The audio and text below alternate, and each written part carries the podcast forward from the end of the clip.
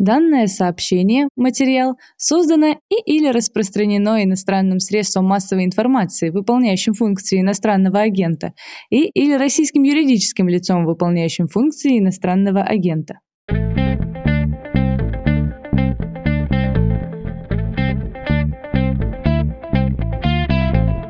Здравствуйте, у микрофона Владислав Горин, у другого микрофона, расположенного по другую сторону океана, в другом часовом поясе, антрополог, социолог, исследовательница Александра Архипова. Здравствуйте, Александра. Добрый день. Вы слышали выражение «А что случилось-то?» Нет. Это такой новый мем, стандартная подпись под какой-нибудь нынешней новостью о последствиях санкций или о прямых последствиях боевых действий в Украине. Шутят обычно так в Твиттере или в Телеграме. А что случилось? Да, Одна из последних шуток, что подкаст «Медуза» вот этот надо переименовать тоже из «Что случилось?» в «А что случилось?». Но пока все по-старому. Пока это «Что случилось?» подкаст, посвященный новостям, которые долго остаются важными. У меня есть, э, прежде чем мы начнем с вами говорить, недежурная оговорка, и я хотел бы пересказать нашу с вами переписку. Когда я вам написал «Давайте поговорим про анекдоты», я еще добавил, что несмотря на то, что новости не веселые, это можно сделать, поскольку само появление этих анекдотов в нашей жизни, это тоже действительно невеселый знак. Мне кажется, важным было оговориться по этому поводу. Давайте эту мысль в ходе разговора тоже попробуем раскрыть, почему появление анекдотов — это невеселая вещь. Ну и не будем забывать про то, что творится в Украине сейчас. Извините, что долго начал. В общем, тезис. Действительно ли сейчас мы наблюдаем ренессанс, возрождение советского, несоветского анекдота в России? Мы действительно наблюдаем возрождение анекдота как политического жанра. И это совершенно случайно. Многие считают, что появление анекдота — это признак чего-то смешного. Нет. Появление анекдотов в большом количестве, знакомых очень многим, означает, что в нашей жизни возникают ситуации, которые наш мозг воспринимает как абсурдный. Настолько абсурдные, что единственный вариант — это смеяться над ними. Плюс к этому вот это вот ощущение, что появляется много хороших анекдотов, это свидетельство возникает из-за того, что много людей их передают, рассказывают. Мои друзья слышали анекдоты в устном бытовании, в очереди в магазине магазине в Анталии, например, по-русски, и прочее, прочее, прочее. То есть их передают и устно, и письменно многие люди. А это означает, что они становятся известны большому количеству людей. Это значит, что многие люди считают необходимым ими делиться. Это означает, что возникает некая ситуация абсурдная или ощущение катастрофы или беды, которая одновременно воспринимается таковыми множеством людей. Именно поэтому возникает ощущение, что много людей их рассказывают. Чем больше ощущение такого абсурдного юмора, тем больше ощущение беды. Эти две вещи, они между собой связаны. И поэтому все анекдоты, которые сейчас возникают, они, в принципе, не очень-то милые. И самый милый анекдот, вот прямо милый, такой nice, это про то, что COVID-19 отозвал все свои штаммы из России и закончил свою работу в России. Это как бы самый милый анекдот из всех, которые есть. Все остальные не такие милые. Какие еще старые сюжеты всплыли, какие новые появились, кроме вот этой параллели с э, уходом компании, да, и что ковид действует так же? Что-то это напоминает какой-то тоже архетипический сюжет, э, когда, не знаю кто, сатана уходит из ада. Вот что-то такое в этом есть знакомое. Да, да, да, да, да. Вы кто? Всадники апокалипсиса. А куда вы бежите? Мы убегаем из России. Но старый анекдот классический, который в первый раз был зафиксирован во времена нацистской Германии, звучит следующим образом. Приходит Путин к гадалке и говорит, расскажи мне про мое будущее. Гадалка закрывает глаза и говорит, я вижу, я вижу, ты едешь куда-то, и вокруг тебя куча людей, и они аплодируют, аплодируют, аплодируют, обнимаются, плачут от счастья, снова аплодируют. «М-м», говорит Владимир Владимирович, я, наверное, стою в открытой машине, не знаю, говорит гадалка, крышка гроба закрыта. Вот этот сюжет первый раз возникает в нацистской Германии, дальше, соответственно, он как бы распространяется по разным тоталитарным странам, и он такой очень прямолинейный, но, с другой стороны, очень характерный. Но есть и новые совершенно анекдоты, и одна из самых таких чернейших серий — это серия анекдотов о разговоре пленных и мамы. Мы все знаем, что украинские власти создали сайт «Ищи пленных», всячески говорят, что вот вы можете обратиться, найти сведения о своем пропавшем сыне или опознать среди пленных, опознать среди мертвых. И я знаю из достоверных источников, что россияне этим пользуются. Кроме этого, было показано несколько разговоров по телефону пленных с родителями.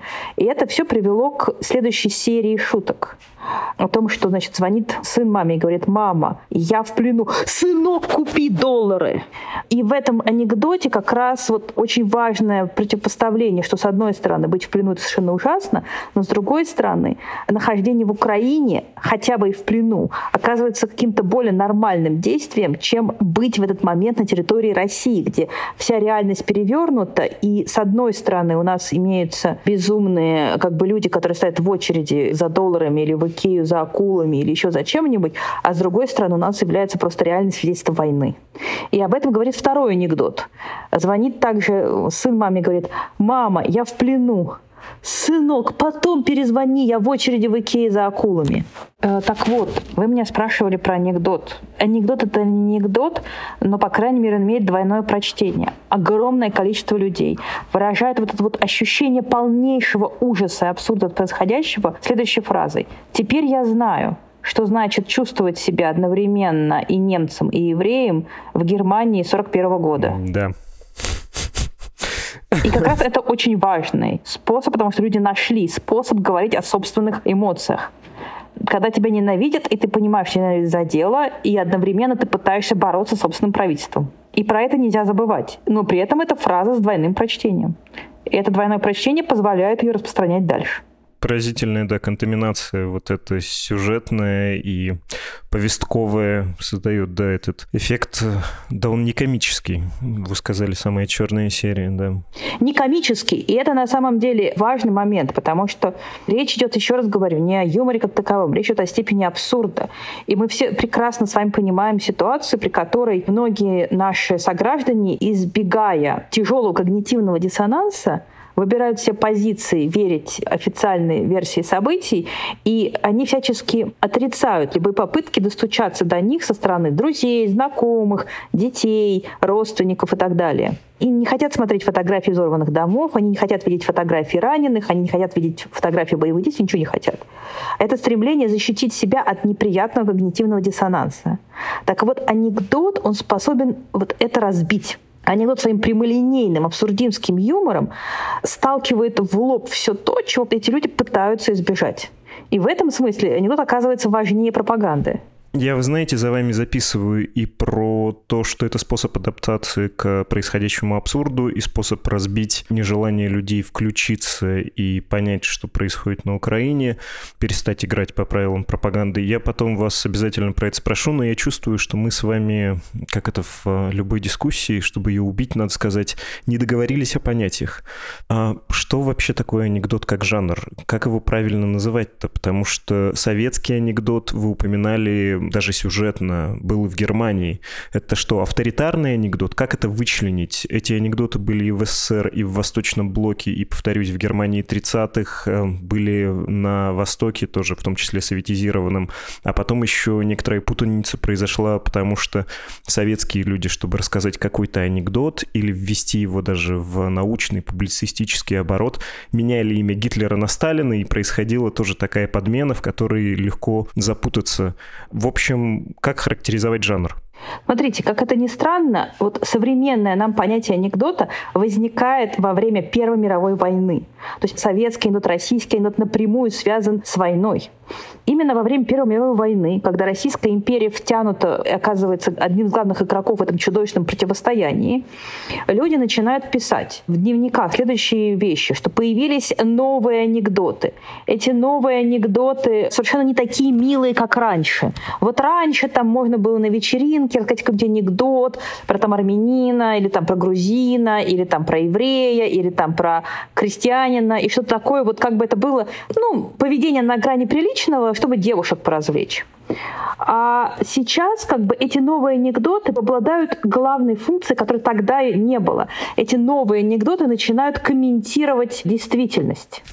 Появляется часто персонаж, который получает возможность, он как бы немножко не наш, но с другой стороны наш. Это там хитрый еврей, это хитрый армянин, это Радок, противостоящий Сталину позже, который комментирует действительность. И анекдоты из какого-то рассказа про какого-то дурака, как вот старая такая фольклорная традиционная форма, они воспринимаются как некоторое остроумное высказывание, которое позволяет комментировать крайне абсурдистскую, неприятную действительность, при этом устами человека, который находится в пограничной позиции, например, еврея, в Российской империи, напоминаю. И, как писал один учитель в дневнике 1922 года, ровно сто лет назад, от новых анекдотов не весело, но страшно. И вот ровно в этой ситуации мы с вами сейчас и находимся. Угу. Тоже записал про персонажа, который как шут из «Короля Лир» обнажает прием. Не так давно, знаете, у меня был разговор, который заставил почувствовать меня немолодым человеком, хотя вот 40 нет, все еще чувствую себя таким моложавым. Более молодые коллеги спросили, а что значит армянское радио? И я так э, сухо стал отвечать, ну это типа сетап для шутки, типа того, что тук-тук кто там, а дальше диалог. Вот чтобы диалог начался не в пустоте, нужна какая какая-то рамка в виде армянское радио спрашивают. Да, и это позволяет в большом сообществе людей быстро объединять анекдоты в цепочке. Это ускоряет их распространение. Вот, например, мы рассказываем сейчас анекдот, страшно популярный стал в последние дни. Откуда взялась буква Z? Это половина свастики, остальное украли. И легко можно себе представить, что мы это припишем там, к какому-нибудь персонажу. Армянское радио спросили – и так далее и тому подобное. То есть пока мы имеем только голый диалог, но это вполне может приписаться какому-то третьему персонажу. И все вот эти вот диалоговые формы, которые, кстати, очень старые, они будут образовывать цикл. Как будет называться последняя социальная сеть России? 300 грамм. Кстати, это, в принципе, практически пророчество, мне кажется. Так и есть, да. Я к тому еще, что вот из этого разговора я понял, что разница в возрасте невелика, но я вселенную Штирлица, Чебурашки с крокодилом Геной не мультяшным, а вот анекдотическим, поручиком Ржевским, почему-то с Наташей Ростовой, Марьей Ивановной Вовочки и прочее-прочее понимаю, и я там чувствую даже оттенки. Врать не буду, оттенков там было немного, но они были. А более юное поколение ничего в этом не понимает, не улавливает, затрагивает. И я задумался, были ли анекдоты до последнего времени, сколько-то свежие. Вспомнил только один, такой несколько верно подданнический, про то, что Путин с министрами приходит в ресторан, официант спрашивает, что закажете? Мясо, а овощи? А овощи тоже будут мясо. Но вот э, других как-то не могу вспомнить, какова была жизнь в межсоветское время. Надо, наверное, так это сейчас называть, э, у анекдота. Да нет, анекдотов на самом деле было много, и много было хороших. Например, анекдот, который рассказывали на разных языках, о том, как Путин приезжает, например, в Венгрию или Швецию или Финляндию, его на границе пограничник задает вопрос occupation, имеется в виду занятие, и Путин отвечает not yet. И вот это вот not yet, это мне рассказывали в Швеции, мне рассказывали в Венгрии, мне рассказывали в Англии, вполне себе. И оказалось, смотрите, какой пророческий текст. Сейчас уже даже не смешно. Или вот, например, мой любимый анекдот, который вот в последние 10 лет страшно популярен. Вбегает в аптеку человек и кричит, дайте мне, пожалуйста, антидепрессантов и побольше, и побольше. Простите, пожалуйста, а рецепт у вас есть, а вам что, паспорта гражданина Российской Федерации недостаточно? Первый раз этот анекдот возник возникает после 2014 года. А дальше, э, дальше как бы активно повторяется в каждый момент времени. В каждый раз, когда доля абсурда настолько сильна, что как бы этим абсурдом приходится делиться. Потому что иначе никаким образом с этим ощущением абсурда справиться нельзя. Также, например, я хочу напомнить, что в 2016 году возникает абсолютно пророческий стишок, который я нежно люблю и считаю просто это шедевром современного фольклора. Для нас создал Роскомнадзор межпоколений мост. Мой дед сидел за анекдот, я сяду за репост. И с каждым годом этот текст становится все более и более актуален. А на что анекдот похож как жанр народного творчества? Что еще можно из аналогий привести, чтобы понять, как устроен этот механизм? Потому что, опять же, я несколько теряюсь, ну, не чистушка все-таки. Знаете, кто любил анекдоты, задавал подобные вопросы об анекдотах? Троцкий. Троцкий, уехавший в изгнание в конце 20-х годов, в 30-е, издавая свой позиционный вестник в Париже, он, собственно говоря, совершенно искренне считал, что анекдот — это оружие пролетариата в борьбе со Сталиным. И там придумывались, в этой кузнице эмигрантской, придумывались многочисленные анекдоты о похождениях Сталина, которые всячески использовались в памфлетах, и они подали с нелегальной литературой на территорию СССР, и там тоже расходились. Вот с точки зрения товарища Троцкого, анекдот — это настоящее средство революционной борьбы. Так что и такое восприятие тоже было. А все-таки родственники по жанру, по фольклору есть у анекдоты или это довольно особняком стоящее явление? Ну, исторически, исторически анекдот происходит из рассказа о глупце. С одной стороны, здесь такой тип персонажа. Вот некоторый глупец, который не понимает, как что устроено, который не различает слова, который неправильно говорит, и вот над ним все смеются. Но герой анекдота современного, он ложный глупец. Как бы его воспринимают как дурака, а он дает остроумный ответ, выигрывая речевой поединок. А другой прообраз анекдота — это притча, басня, которая тоже подразумевала в конце некоторую остроумную мораль. Таких текстов было очень много, но только в ситуации, когда много людей стали жить скучно и одновременно стали реагировать на социальные политические события и стали нуждаться в тексте с остроумным комментарием этой неприятной действительности, возникает анекдот в современном понимании.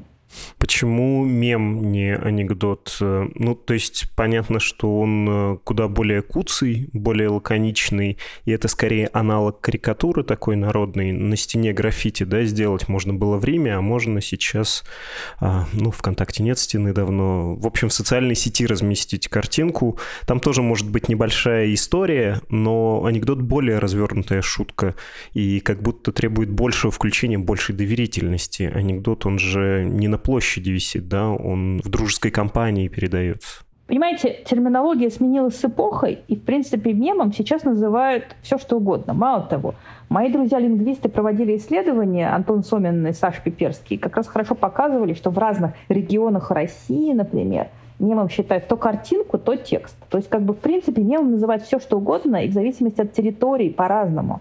Но анекдот — это все-таки формульный, короткий рассказ — построенный на конечной, простите занудство, диссоциации, когда последняя фраза дает двойное прочтение всей ситуации в целом. Не любой мем содержит эту вот диссоциацию, возможность двойного прочтения. Но многие из них вполне содержат. Ну вот, например, очень многие сейчас пишут в соцсетях «севернее Кореи». С моей точки зрения, это анекдот из двух слов, потому что здесь как бы есть эта возможность двойного прочтения. А вот, например, бесконечные мемы про Наташу и котов — это не анекдот, потому что там нет возможности двойного прочтения. Там просто некоторая смешно представленная ситуация. В некотором смысле мемы — это любое иронизирование над ситуацией, но не обязательно имеющее строгое двойное прочтение. Ну и ты идешь на это двойное прочтение, вообще включаешься в более тяжелый, более крупный жанр, потому что у тебя есть общее переживание, и вам терапевтически надо с собеседником этим поделиться. Верно ли так сказать? Да. Кроме этого, есть еще одно интересное свойство. Понимаете, наш с вами мозг, он любит загадки, он любит ребусы. Он любит ситуации, когда мозг что-то прочитывает два раза и решает этот вопрос двойным прочтением это как сахар. То есть как бы мозгу нравится. Поэтому такие вещи, которые требуют двойного прочтения, они гораздо лучше запоминаются. И как результат они гораздо лучше распространяются. Давайте посмотрим вот сейчас на то, что происходит буквально на стенах российских городов.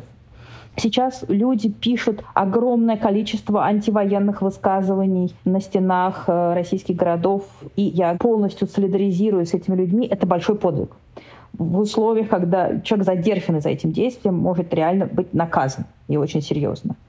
И люди оставляют в анонимном публичном пространстве огромное количество антивоенных посланий. Я сейчас собираю базу данных. Да, я зануда, я всегда собираю базы данных, потому что я считаю, что это реально очень важно. Потом это будет свидетельством эпохи. И среди этих антивоенных посланий, этих граффити, большое количество граффити, которые основаны на вот этом двойном прочтении на ребусе, на иронии. Она совершенно разная, она может быть графическая, это может быть какой-то прием изопового языка, это может быть все что угодно, но очень часто люди стараются вставить эту возможность двойного прочтения, даже если это довольно прозрачно. Например, встречаются плакаты, на которых написано «пропала собака», ну, вроде обычное объявление про пропажу собаки. А дальше ниже «пропала собака по кличке Будущее». Эта собака уже пропала у украинских детей. Ну и дальше по тексту. Почему вот весь наш культурный бэкграунд, наш мозг заставляет нас это делать? Потому что, в частности, наличие таких ребусов усиливает работу мозга при восприятии текста, и значит усиливает запоминание, и значит усиливается эволюционно вероятность того, что именно такой текст будет сфотографирован и распространен дальше в социальных сетях. Этот мем, усложняя себя, усиливает возможность репродукции, говоря научным языком. Ну да, спроси ребенка, попроси его решить задачку, тогда он лучше запомнит, а не просто говори ему, что, не знаю, дважды два четыре или что свекла красная. Очень понятно. Хорошо, что, кстати, российские педагоги в период вот этой кампании, этих уроков, э, которые проводятся по всей стране, кажется, пока плохо это делают. Анекдот справляются лучше, фольклор справляется лучше. Я хотел бы обратиться к тем записям, которые я за вами сделал, про то, что абсурд, который происходит происходит сейчас, чтобы к нему адаптироваться, анекдот помогает, и еще что анекдот помогает пробить стену нежелания включаться в ситуацию переоценки ценностей, признания, может быть, да, каких-то неприятных вещей, признания себя неправым. Я бы хотел сказать, что это слишком благородно звучит. Мне кажется, русская культура при всем ее страшном остроумии, можно вспомнить и про царей, апоплексический удар табакеркой в висок, да, ну, чрезвычайно острословно. Или там какое-нибудь замечание по поводу памятника государеву миротворцу, про то, что одно животное сидит на другом. Можно вспоминать советские анекдоты про советских правителей. Мой любимый про солнце, который на Востоке говорит «С добрым утром, Леонид Ильич, днем добрый день, Леонид Ильич», а к вечеру пошел к черту старый хрыч, я уже на Западе. Но вот нынешний ренессанс наводит меня на грустную мысль, что мы возвращаемся в то время еще и в том смысле, что мы таким образом подавляем чувства. Мы не столько адаптируемся, сколько мы пытаемся освободиться от давления навязанного дискурса, и кто-то скажет пафосно, что это триумф слабого, высмеять противника, более сильного. Я бы сказал, что этот юмор местами висельный — это проявление слабости мы не адаптируемся, мы на самом деле самооправдываемся, мы как бы хотим возвыситься, не знаю, над Леонидом Ильичем и сказать себе, ну окей, я сделал всю работу, я не пойду, ну, грубо говоря, на площадь, мне больше ничего не надо делать, я и так уже в ситуации превосходства, я его высмеял. Но, по-моему, это несколько детская, что ли, позиция, нет? Ну, такие теории действительно существуют. Это реально большая проблема. Потому что в тоталитарных обществах люди, которых подавляют, которых унижают, которых отнимают свободу слова, они в результате начинают порождать вот бесконечно такие анекдоты. И вопрос заключается в том, заменяет ли это реальный протест или комбинируется с ним. И на самом деле, видимо, здесь ответ в хронологии, что сначала это действительно в каком-то смысле заменяет протест. То есть люди чувствуют себя не в силах идти на улицу, потому что им немедленно прилетит дубинкой по голове и затащат в тазак, их уволят с работы. И вот сейчас там люди выходят протестовать в центре Москвы, а там центр Москвы полностью забит полицейскими в этой ситуации. И дальше вот этот абсурд требует выражения и страх, и ужас. И дальше появляется анекдот. И в каком-то смысле это замена протеста. Но Напоминаю о том, что анекдот обладает большой трансгрессивной способностью. Он разрушает границы. И да, человек не вышел протестовать, это правда. Зато он репостнул анекдот. Но таким образом он репостнул анекдот, и большая аудитория может увидеть абсурдность ситуации глазами этого человека. Так что на самом деле, да, это замена протеста, но одновременно это и разрушение властного дискурса. И хочу напомнить, откуда вообще появился термин юмор висельников, анекдоты висельников. Он возникает во время Второй мировой войны в Чехии, которой, собственно говоря, вторгается Гитлер. И вот там немедленно появляются жуткие, абсурдные анекдоты про оккупацию нацистской Германии. И ровно тогда из нацистской Германии один фольклорист пишет письмо в американское общество фольклористов, передавая свою статью буквально с почтовым голубем, я не шучу, через руку в руки, через андеграундные каналы, сообщая о том, что в Чехии появились вот такое явление, которое называют юмором висельников. Правда, меня могут поправить, что первый раз этот термин был использован по отношению к советской России. То есть и такая трактовка тоже возможна. Но в обоих случаях речь идет о тех людях, которым уже нечего терять, и которые чувствуют, что только ощущением как бы абсурда они могут как-то противостоять вот сгущающемуся дискурсу. В 68-м в Чехословакии были анекдоты? Да, огромное количество. Ну, то есть та же реакция была, надпись «Иван домой» и, в общем, вполне настоящие протесты на улицах совмещались с этим тоже. Да. Кажется, надо заканчивать. Александр, раз уж мы с вами оба тоскуем по родине, той, что была, и трижды по той, что будет, в этой связи надо закончить каким-то анекдотом. Ничего лучше Штирлица, который перебрал, стоял над картой, его отчаянно рвало на родину, я сказать не могу. Может быть, у вас есть другой, менее натуралистичный финал. Он прямо идеально, мне кажется, подходит к данной ситуации, даже больше ничего и не придумаешь. Спасибо вам гигантское. Вам также.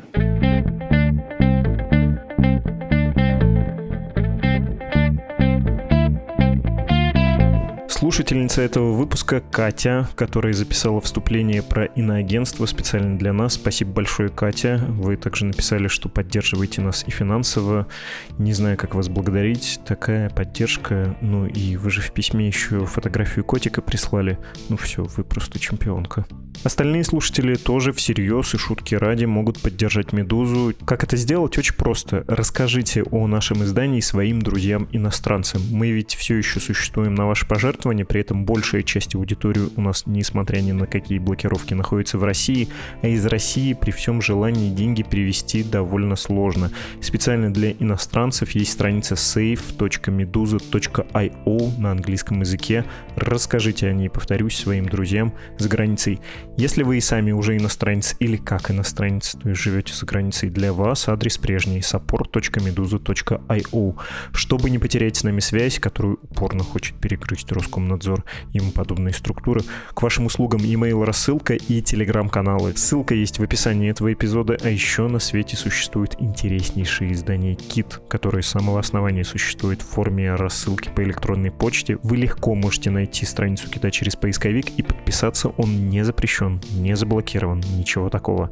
Что еще забыл? Адрес для связи с нами подкаст собакамедуза.io. Если подумать, какой-то, конечно, анекдотический зоопарк, то собака, то медуза. Ну, вот как есть. Подкаст собакамедуза.io. Пишите, не стесняйтесь. Лайки, комментарии, рекомендации друзьям, то, чего мое сердце наполняется еще большей благодарностью к вам. Не стесняйтесь сердечек, расшаров и комментариев. Подпись что случилось? Подкаст о новостях, которые долго остаются важными. Смеяться после слова «подкаст». Пока-пока.